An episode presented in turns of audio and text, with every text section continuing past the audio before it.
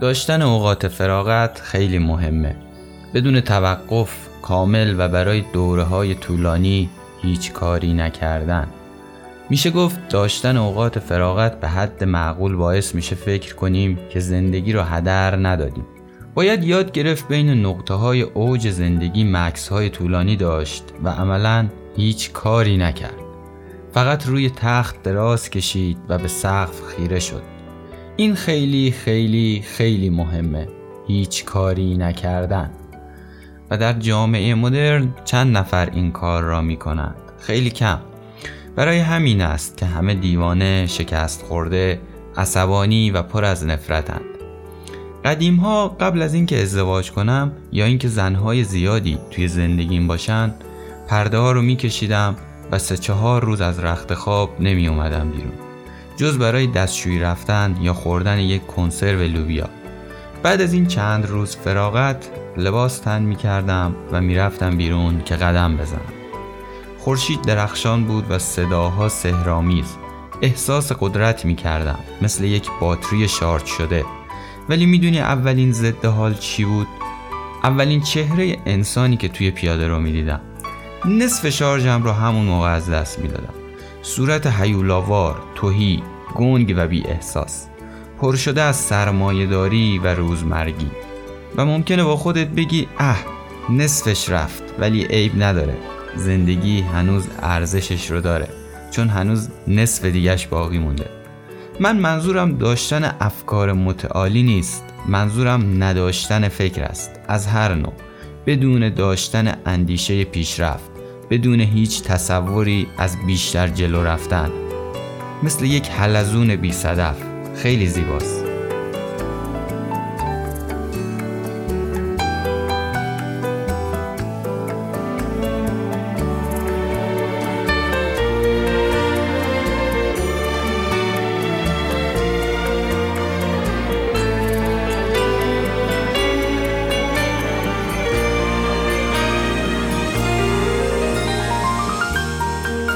بخشهایی از کتاب سوختن در آب غرق شدن در آتش اثر چارلز بوکفسکی رو خوندم. تا مقدمه ای باشه به اپیزود سوم از پادکست کمی بهتر شدن. در موضوع اوقات فراغت. چه رئیس جمهور باشی و چه یک آدم عادی؟ چه شهردار باشی و چه کارگر شهرداری؟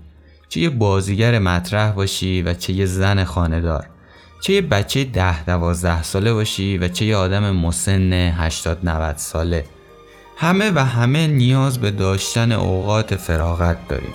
باید به قول بکفسکی بین نقطه های اوج زندگی مکس های طولانی داشت و عملا هیچ کاری نکرد. فقط روی تخت دراز کشید و به سقف خیره شد.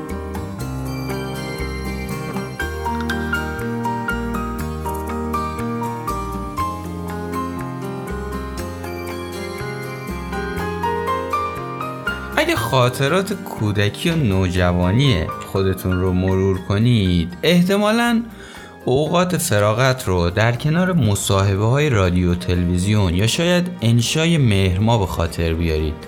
توی ابتدای سالهای تحصیلی همیشه از ما میپرسیدن که اوقات فراغت خود را چگونه گذراندید و در موردش یک انشا بنویسید. البته من توی این اپیزود قصد ندارم انواع روش های گذران اوقات فراغت رو بهتون بگم. ولی با این حال انتظار میره که بعد از شنیدن این پادکست از کمی بهتر شدن از اوقات فراغت خودتون لذت بیشتری ببرید. من, من می‌خوام به بعضی از نکات پایه‌ای تر درباره اوقات فراغت بپردازم و ببینیم که آیا این مفهوم رو ما اصلا به خوبی شناختیم یا نه. آیا واقعا باید اوقات فراغتمون رو مثل یک چاه یا چاله غیر ضروری و ناخواسته پرشون کنیم؟ یا میشه نقش مهمتر و اثرگذارتری برای اون قائل بشیم؟ همونطوری که آماده کردن آدم برای هر کاری لازمه آماده کردن اون برای اینکه زمان آسایشش رو به خوبی و به درستی بگذرونم لازم و ملزوم مقدماتیه. توی اوایل سال 1970 که مصادف با دوره رشد و توسعه اقتصادی بود تحقیقات انجام شده روی گذران اوقات فراغت. بیشتر از اون که به گذشته فراغت توجه داشته باشه به برنامه ریزی برای آینده توجه داشت. مفهوم کار کردن معمولا توی بخش مرکزی زندگی ماست و علایق کاری ممکنه بر اوقات فراغت ما غلبه کنن. و معمولا توی فراغت هم دنبال بشن. پس لازم ما بتونیم یک خط کشی داشته باشیم تا بفهمیم چه زمانی زمان کاره و چه زمانی زمان اوقات فراغته. طبق روال من دوست دارم وقتی موضوعی رو انتخاب می‌کنم اول به یک تعریف مشترک ازش با هم برسیم و بعد از اون وارد بحث بشیم. برای همین اول ببینیم اوقات فراغت دقیقا چیه. برخلاف اون چیزی که توی این نگاه اول به نظر می‌رسه توضیحش ساده نیست. یعنی بستگی داره این سوال رو پیش چه کسی ببری و از کدوم متخصص بپرسیدش.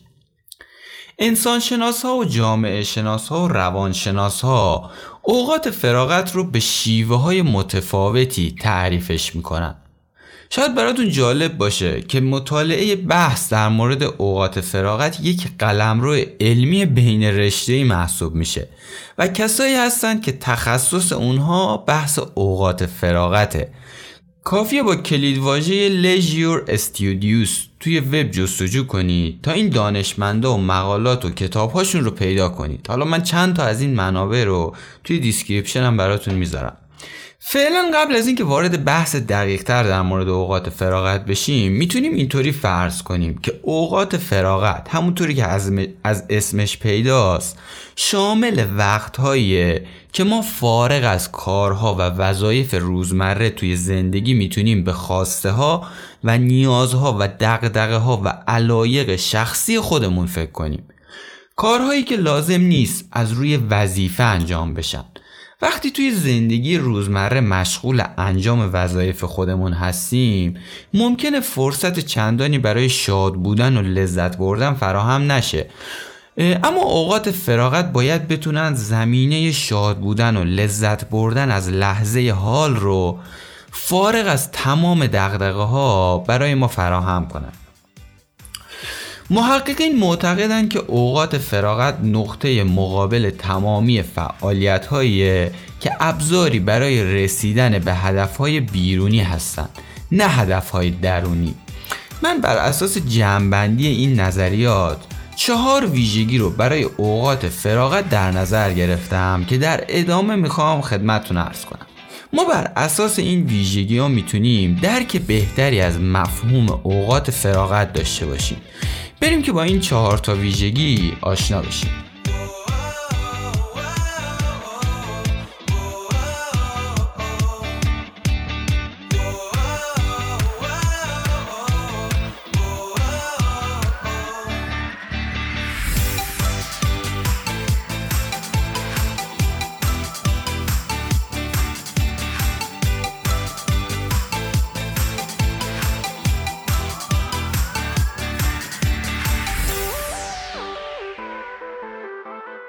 اولین ویژگی اوقات فراغت اینه که ما در لحظات فراغت باید بتونیم از لذت آزادی انتخاب بهره ببریم.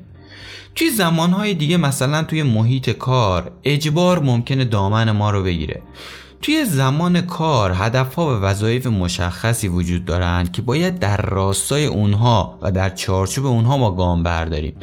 از شرکت توی جلسه ساختمان یا حضور توی جلسات شرکتتون از خرید, توی... از خرید ملزومات خونه تا شرکت توی کلاس های دانشگاه همه و همه وظایف و فعالیت های در چارچوبی هستن که حتی اگه توی گذشته آزادانه انتخابشون کردیم امروز نمی‌تونیم از زیر بار اونها شونه خالی کنیم. پس ما زمانی می‌تونیم اوقات فراغت رو عمیقا درک کنیم که فارغ از تعهدات گذشته و جاری آزادانه یک رفتار یا فعالیت رو انتخاب کنیم. مهم نیست که این رفتار خیره شدن به آسمون باشه یا دیدن دوستان قدیمیمون که دلتنگشونیم. مهم اینه که این نیاز از درون ما شعله گرفته باشه و ما با آزادی این تصمیم و انتخاب رو گرفته باشیم.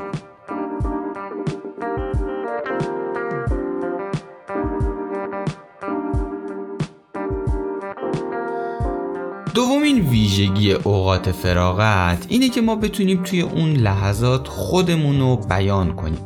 حتما دقت کردید که توی بخش قابل توجهی از زندگی ما نمی‌تونیم خودمون رو اونطوری که واقعا دوست داریم و واقعا هستیم نشون بدیم. خسته ایم و باید خودمون رو سرحال نشون بدیم. احساسی هستیم و باید منطقی جلوه کنیم. درونگرا هستیم و باید مثل یک برونگرا با دیگران بجوشیم. ناامید و سرخورده ایم اما باید در جایگاه یه مدیر، یه دوست، یک همکار به دیگران هم امید بدیم. به برخی هنرمندا علاقه داریم اما باید به خاطر ملاحظات کاری یا محدودیت هایی که توی سازمان وجود داره از اونها حرف نزنیم. دوست داریم لباس هایی رو بپوشیم اما به علت انواع ملاحظات از قوانین سازمانی تا ملاحظات اجتماعی و دانشگاهی اونها رو نمی پوشیم به یک, به یک موسیقی خاص علاقه داریم. ولی به دلیل اینکه توی یک جمعی هستیم که به اون سبک موسیقی علاقه ندارن این آهنگو play نمی کنیم از توی playlist مون. اما اوقات فراغت توی شکل ایدئال خودشون باید فضایی رو فراهم کنن که ما بتونیم خود خود خود واقعیمون رو بیان کنیم. با انتخاب محلی که توی اوقات فراغت به اونجا میریم با انتخاب کسی که در کنارش وقت میگذرونیم ما با رفتن به سراغ فعالیت هایی که زمینه انجام اونها در بین روزمرگی ها وجود نداره می‌تونیم فرصتی برای بیان خودمون بیافرینیم.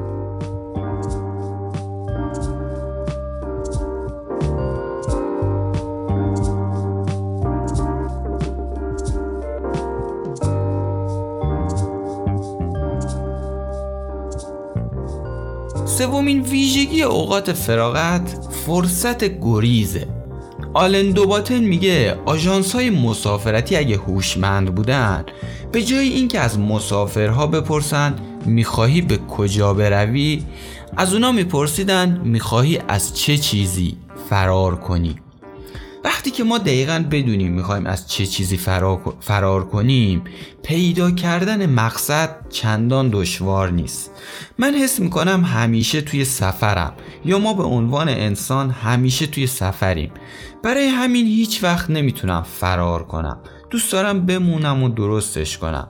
اگه میل به فرار کردن داشته باشم دقیقا میمونم و ظاهرا هیچ جایی نمیرم.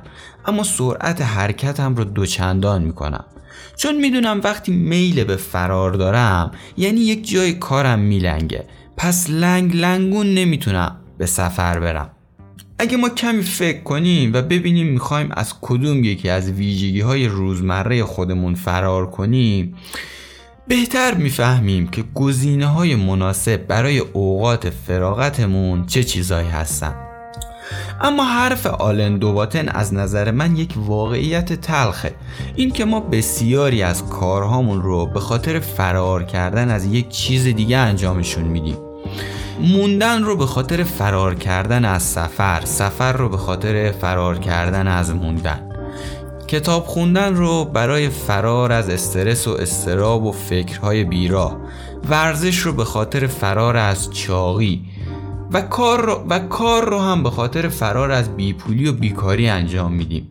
به همین خاطر من فکر می‌کنم بسیاری از کسب و کارها می‌تونن همیشه این سوال رو از خودشون بپرسن که انسان ها دارن از چه چیزی فرار می‌کنن و کسب و کارشون رو بر پایه همین سوال تبدیل به یک کسب و کار سودآور کنن.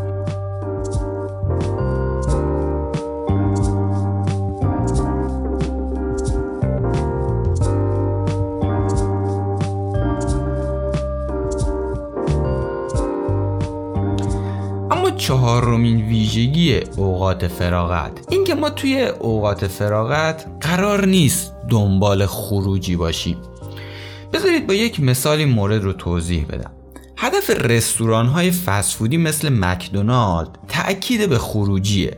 نگاهشون اینه که مردم می‌خوان سیر بشن و برای سیر شدن باید چیزی باشه که توی شکمشون بریزن. این خوراکی هم باید استاندارد باشه هم باید سریع و با حد اکثر راندمان تولید بشه و همه جا هم یک تعم رو بده. و علاوه بر این موضوعات مدت زمان تهیهش قابل محاسبه و پیش بینی باشه و خلاصه اینکه بشه بتونه مشکل اصلی ما رو که سیر شدن حل کنه.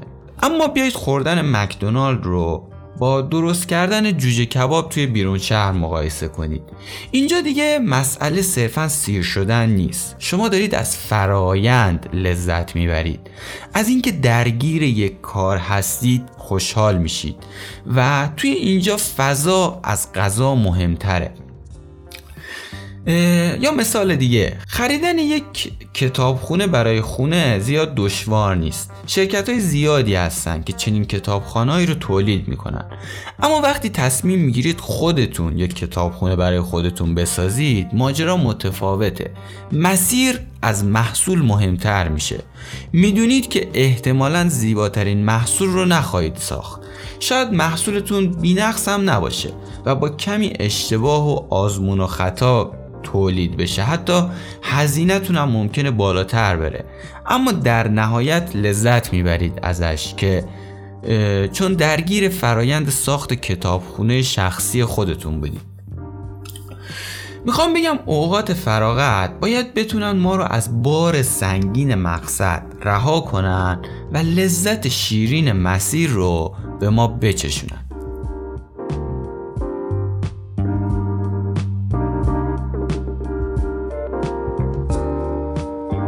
ازتون می‌خوام کمی به این سه چهار تا ویژگی فکر کنید و حتی بهتره بزنید یک بار دیگه این ویژگی ها رو بهشون گوش بدید و با, و با توجه به اینها ببینید چه کارهایی می‌تونن اوقات فراغت خوبی رو برای شما بسازن. نمی‌تونی با همه دنیا رو به خاطرم بپیچونی. لب اقیانوس هند با یه دونه بنزیام دنبال رو میچرخیم برش میریم تو لنج. دنیا رو میچرخونم سالی دوباره از همین اقیانوس می‌رسیم آریزونا. وقتشه بخوریم بریانی هند و یه حالی بدی به لبای زندانی عشق. بری برام برسی روی عرشه با گرمای عشق. بکنی منو نشه. چند ساعت دیگه می‌رسیم استرالیا. لب ساحل میدمت یه مشت ماری بعدش وقتشه بخریم دو تا بادگار کانگورو ها رو ببینیم بگیریم ماهی باز. خوابت میاد. امشب و میمونیم ملبورن. پس موهاتو در بیار از بیگودی ول کن. توی استوا میاد. قبل خواب بهتره بخوریم تو پوست نارگیلای چای دا. تا بیاد آفتاب روز یه شنبه. تو خواب آلو سر دوشونه منه. با کشتی میچرخونم دور دنیا. دستاتو باز می‌کنی می‌زنیم ظلم موجا محتاب میاد و با هم روی عرش خوابی. دوست داریم همیشه تو همین لحظه باشیم. قبل اروپا می‌برم دو آفریقا تو راه برگشت می‌برم دو اروپا میریم به شرق جزیره ماداگاسکار. شکار میریم با قبیله کاجاکاما. هوا سرد باید از کوه. بریم زنگ زده منتظره هلیکوپتریم خانومی بدون که در آوازه با پیشو میریم. سوار جت موشیم تو سان فرانسیسکو. کشتی رو بی خیال اصلی هلندیم نمی‌تونیم از شدت مسی بلنشیم می‌برم یه جایی که هیچ آدمی نیست. خودم واسه درست می‌کنم یه پیتزا پنیری. دیسکو بعدی قطارمون می‌خوره. پلیس همه پنجره های خریدو می‌کنیم. خودیم پاییز برمیگردیم از پاریس و حالا ازتون می‌خوام کمی به این سه چهار تا ویژگی فکر کنید و حتی بهتره بزنید یک بار دیگه این ویژگی ها رو بهشون گوش بدید و با, و با توجه به اینها ببینید چه کارهایی می‌تونن اوقات فراغت خوبی رو برای شما بسازن. و البته به این موضوع هم فکر کنید که اگه بخواید به شکلی دقیق و جدی و مکانیکی برای اوقات فراغتتون برنامه ریزی کنید و یا به اصطلاحی اوقات فراغت جدی داشته باشید این احتمال وجود داره که ویژگی های مثبت و مفید اوقات فراغت به تدریج براتون کمرنگ بشه. اصطلاح اوقات فراغت جدی یا سریوس لیژیور اصطلاحی که رابرت استیبنز به کار می‌بره و بحث جالبیه. حالا که ویژگی های اوقات فراغت رو می‌دونید میشه راجع بهش صحبت کرد. شاید شما هم همچین افرادی رو بشناسید و یا حتی خودتون از جمله این افراد باشید. کسایی که برای گذران اوقات فراغتشون توی کلاس های آموزشی مختلف ثبت نام می‌کنن سعی می‌کنن مهارت تازه رو یاد بگیرن یا یک فعالیت خیرخواهانه یا آمل منفعه رو راه اندازی کنن یا به مشارکت داوطلبانه توی چنین فعالیت هایی بپردازن و یا کتاب بخونن و برای مطالعه هدف گذاری کنن. وجه مشترک تمامی این فعالیت ها رو می‌تونیم جدی بودن اونها بدونیم. یعنی این تصور که اوقات فراغت بسیار ارزشمندن و بخش مهمی از زمان من هستن و من باید به شکلی موثر و کارا از اونا استفاده کنم. رابرت استیبنز این شکل نگاه به اوقات فراغت رو گذران جدی اوقات فراغت مینامه. به نظر می‌رسه که بسیاری از ما چنین تصویر و چنین تصوری از اوقات فراغت داریم و احساس می‌کنیم که اوقات فراغت نباید به بتالت بگذره. بالاخره وقت و زمان ما محدوده و باید مراقب باشیم که به بهترین شیوه از اونها استفاده کنیم. منم منم نمی‌خوام بگم که این کار اشتباهه. هیچ ایرادی نداره که ما بخشی از اوقات فراغت خودمون رو به کارهای جدی بگذرونیم. همه ما ممکنه توی مقاطعی مثلا توی سال کنکور یا وقتی یک پروژه بزرگ و مهم داریم فکر کنیم که با زدن از خوابمون با تفریح نکردن با معاشرت نکردن با نمی‌دونم یه سری کارا رو نکردن می‌تونیم برای خودمون تایم ذخیره کنیم و بیشتر به اون پروژه مد نظرمون برسیم. تا به, تا به قول بعضی با یک سال سختی کشیدن بقیه سال رو راحت تر زندگی کنیم. اما همچین تفکری و همچین روی کردی می‌تونه تفکر و نگاهی اشتباه باشه. به قول ویلیام گلسر تفریح لازمه یادگیریه.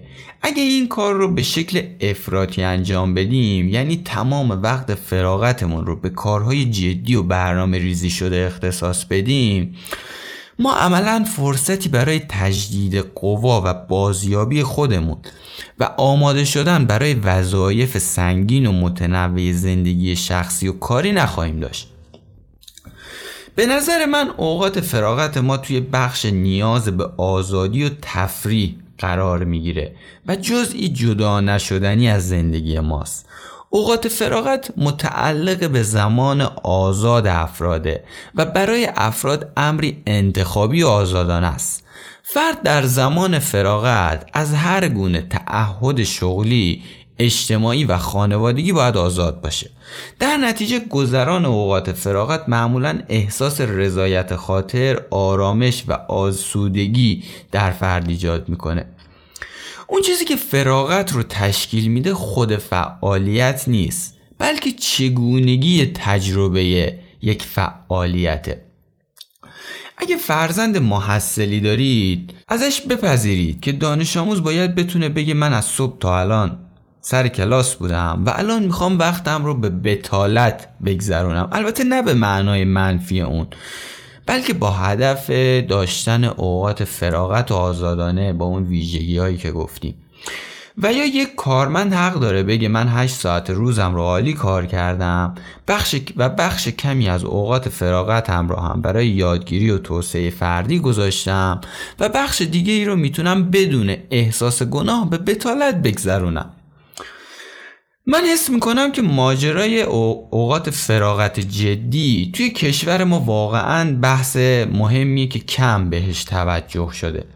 طی سالهای اخیر که تب توسعه فردی و استراتژی رشد فردی و سخنرانی های انگیزشی و کارآفرینی و نمی‌دونم بحثای موفقیتی توی کشور ما زیاد شده و توی این هم بستر مناسبی برای ترویج این مفاهیم شده.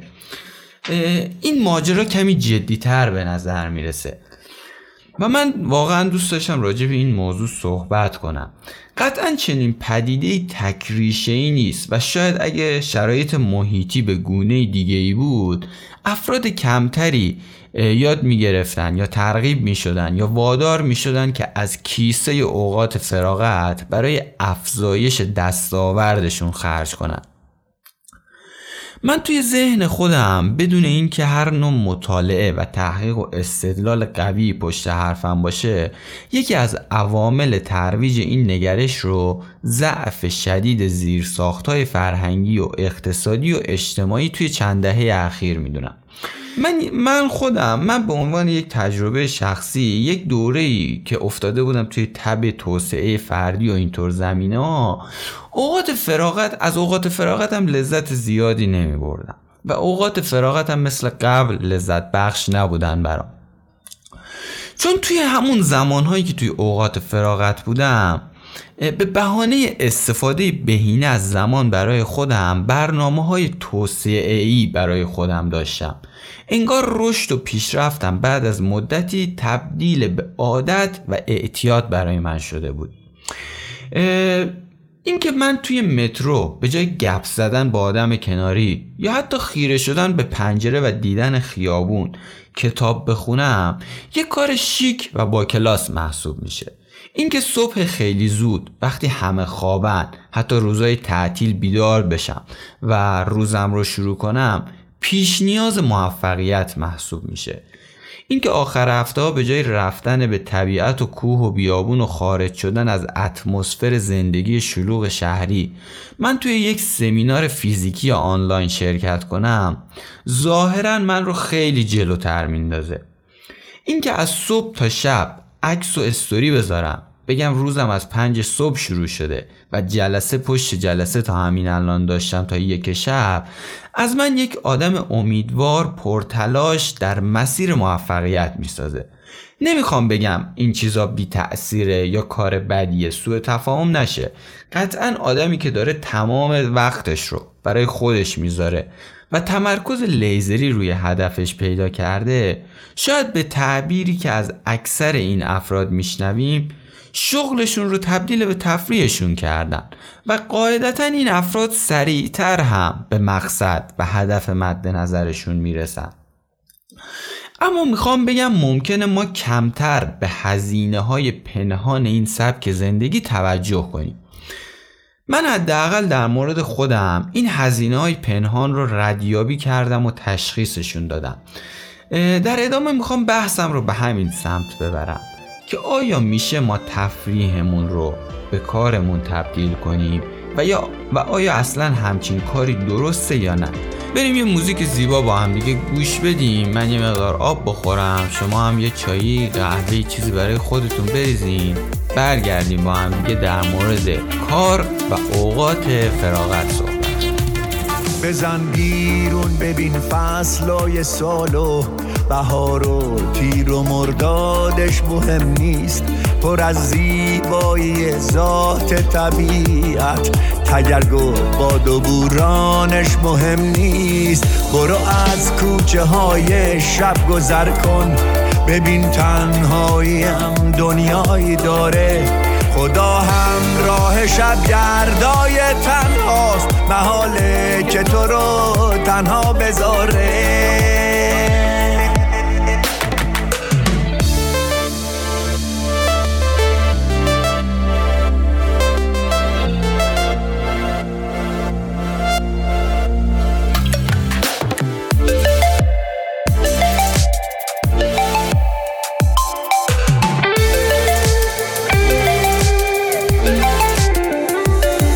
بزن بیرون همون وقتای تلخی که در داد گر می‌گیرن توی سینه. نزا یادت بره دنیا دو روزه نزا قصه توی قلبت بشینه. بزن بیرون بدون عقل و منطق یکم دیوونگی خوبه همیشه. تموم زندگی قده یه لحظه است. نگو فردا و پس فردا چی میشه؟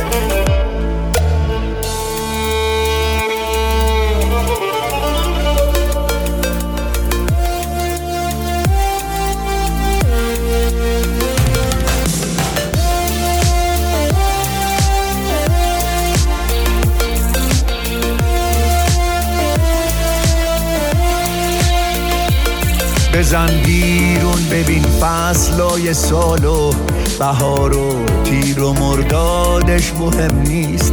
پر از زیبایی ذات طبیعت. تگرگ و باد و بورانش مهم نیست. برو از کوچه های شب گذر کن. ببین تنهایی هم دنیایی داره. خدا هم راه شب گردای تنهاست. محاله که تو رو تنها بذاره.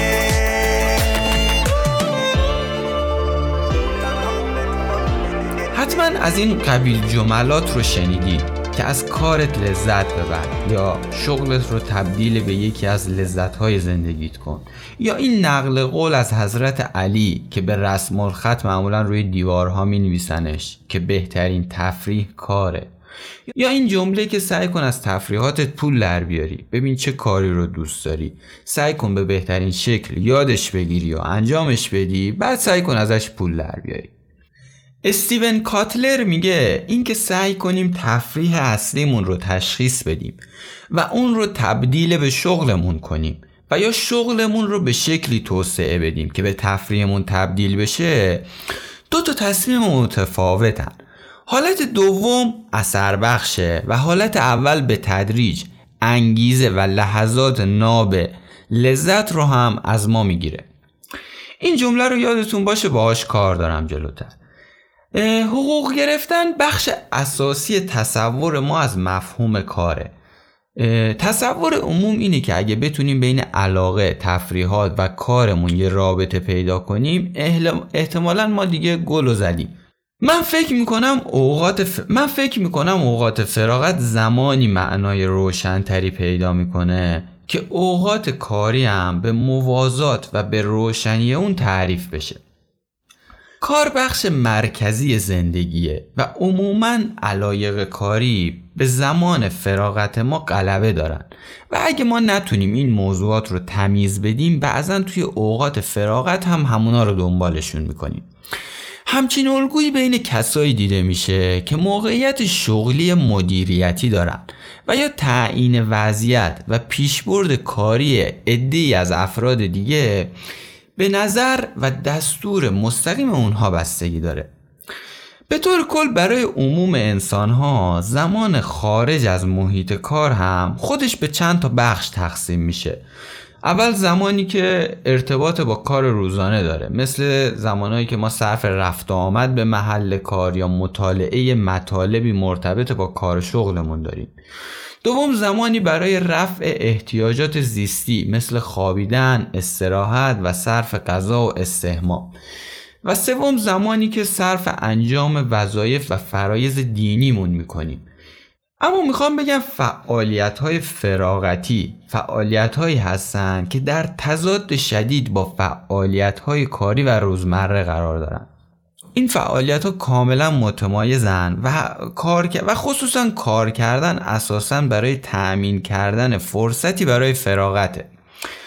بنابراین کار اهمیت ثانوی و ناچیز داره و سرمایه گذاری اصلی ما باید روی فعالیت های فراغتی صورت بگیره اما خب بالاخره ما نیاز به پول داریم اصلا گاهی خود همین پوله که باعث میشه ذهنمون فارغ از کار بشه اما راهکار چیه؟ بالاخره تفریاتمون رو تبدیل به کارمون بکنیم یا نه؟ اصلا همچین چیزی امکان پذیره که آدم شو از شغلش لذت ببره.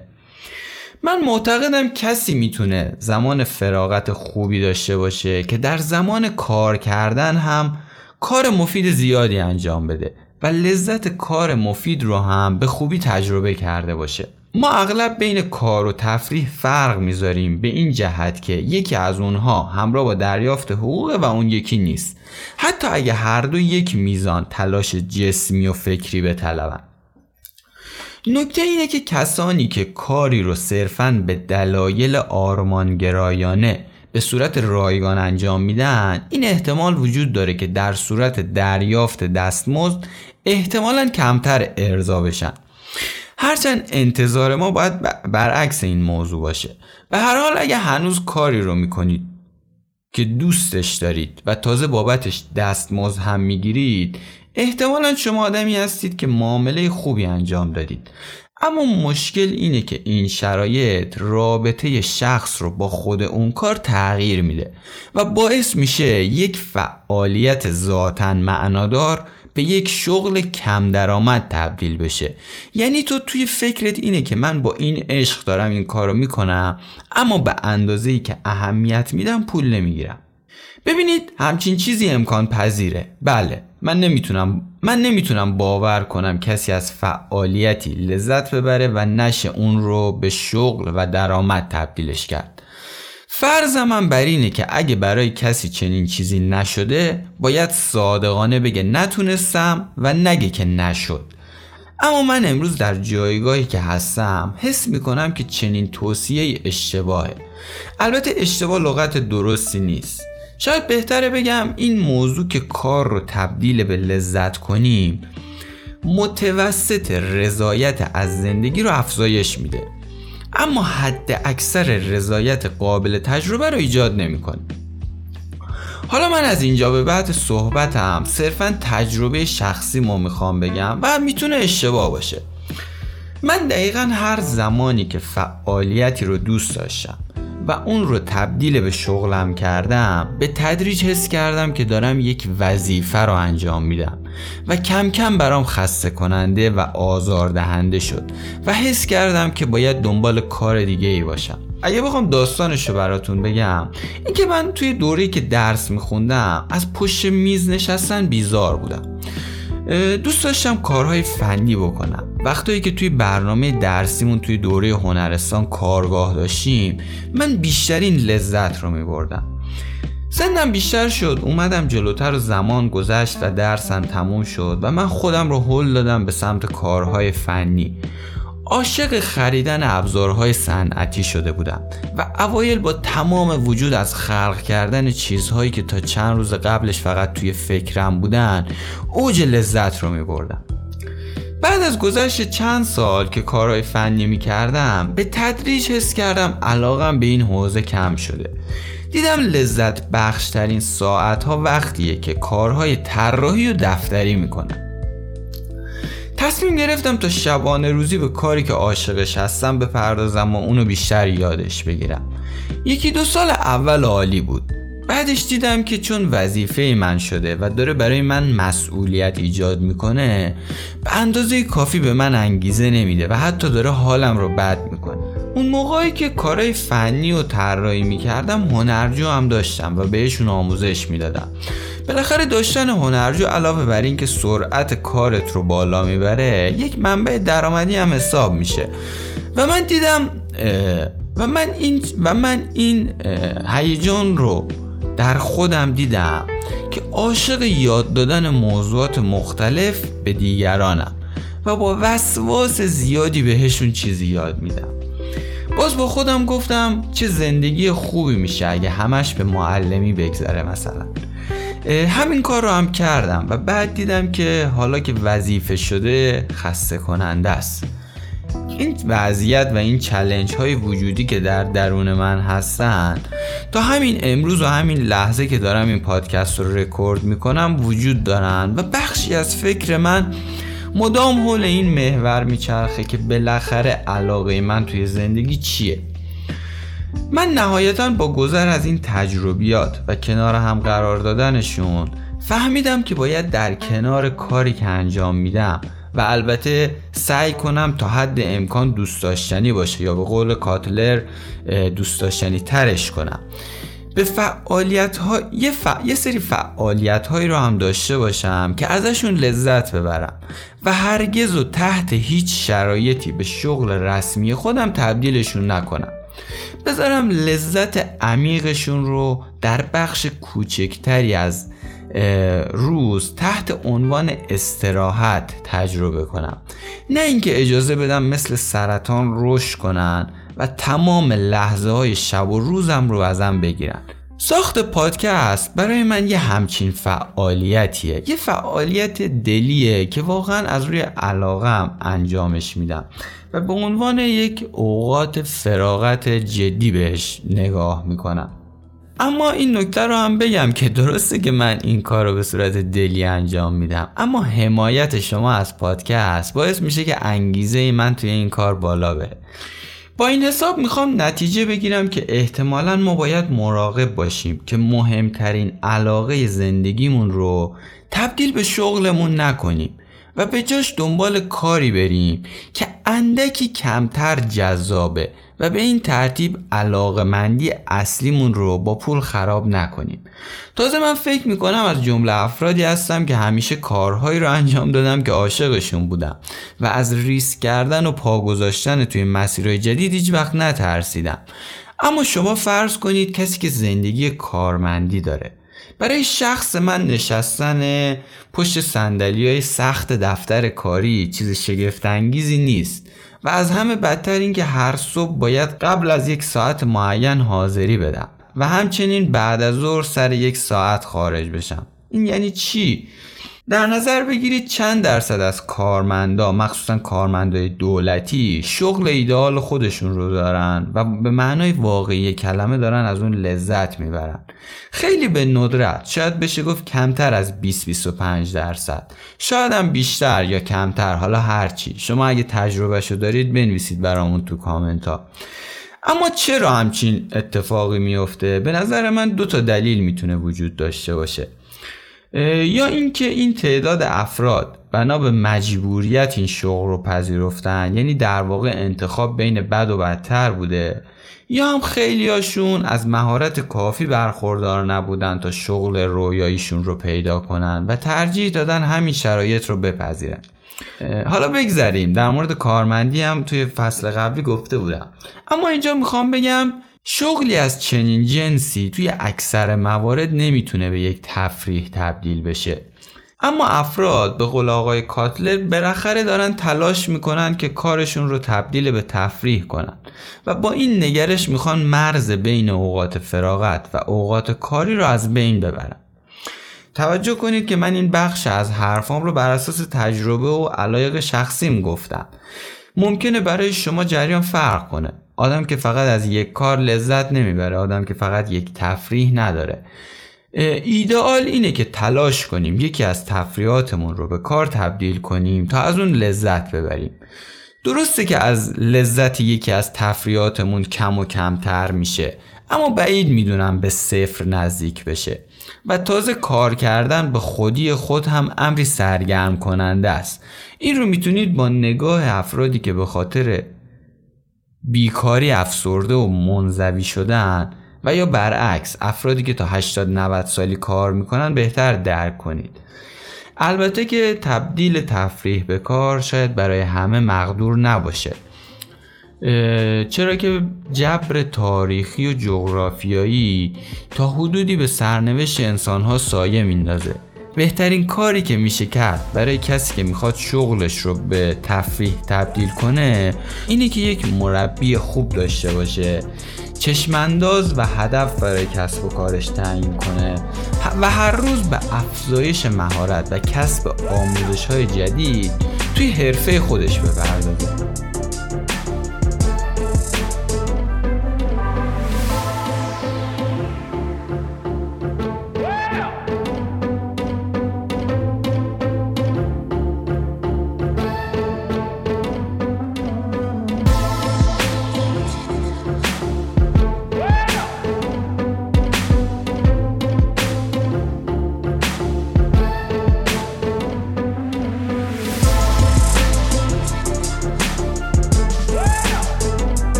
انتهای یه پادکست دیگه از کمی بهتر شدن رسیدیم.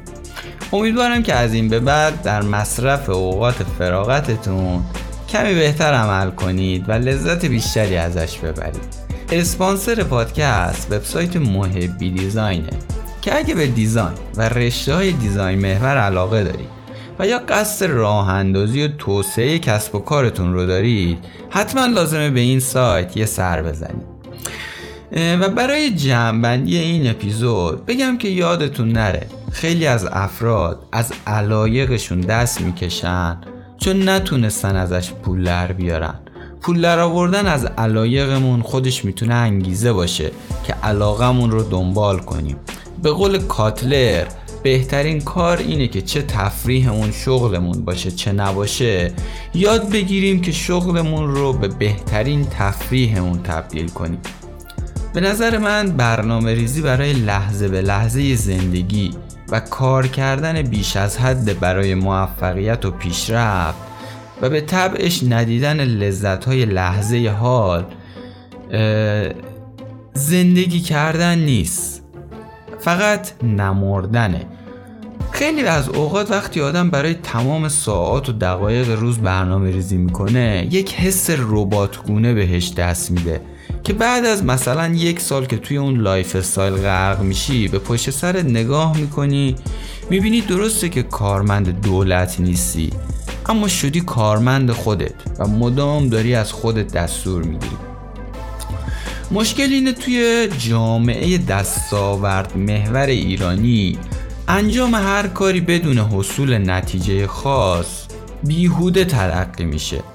آموزش رقابتجویی و کمال پرستی از سیستم آموزشی معیوب ما و والدین نچندان آگاه نشأت می‌گیره و نتیجهش به وجود اومدن برندگانی با حال بد میشه.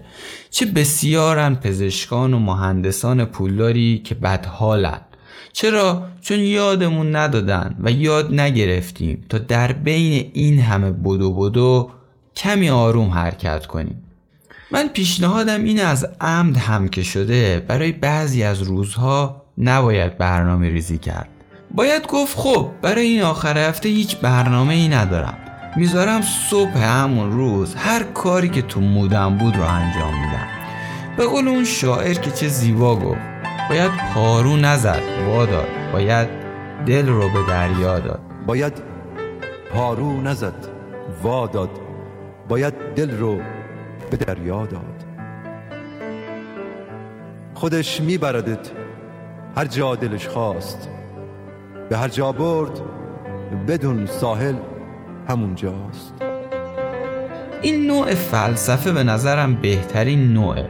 گاهی هیچ کاری نکنیم و از هیچ کاری نکردن لذت ببریم. هر روز لازم نیست پدر خودمون رو در بیاریم. که برده بهتری برای دنیای سرمایه داری باشیم دمتون گرم که کمی بهتر شدن رو گوش می‌دید و خدا نگهدار. بزا از تو دلت بیرون نچی مگه چقدر عمره یه آدمه؟ نگو چرا هرچی بعد سم منه. بزا کل دنیا کنه تو رو باورت. زیباترین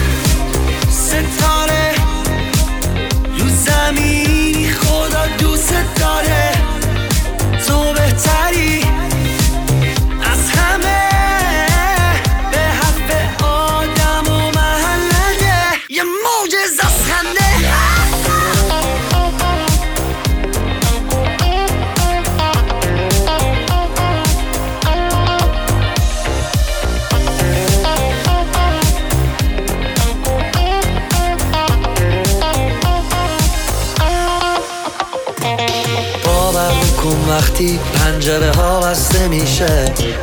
حتما یه توفانه اون بیرون پشت شیشه. را بسته شد هرچی مهمی تو بازم جلو رفتی. فقط باید باور کنی همون آدمی که بودی هستی. زیباترین ستاره رو زمینی خدا دوست داره. تو بهتری.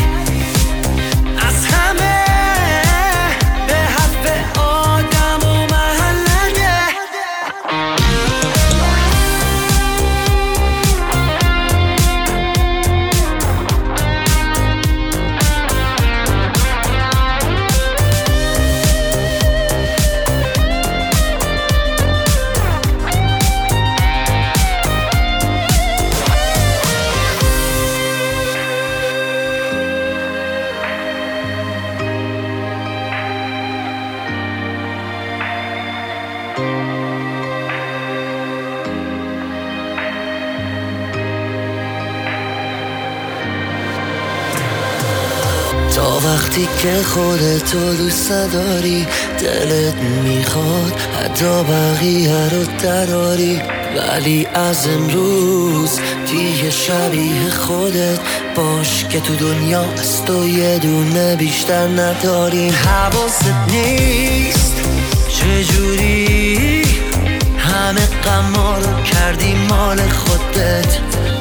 حواست نیست کسی نیست غیر تو که تو رو خوشحال کنه. موجز از خنده هست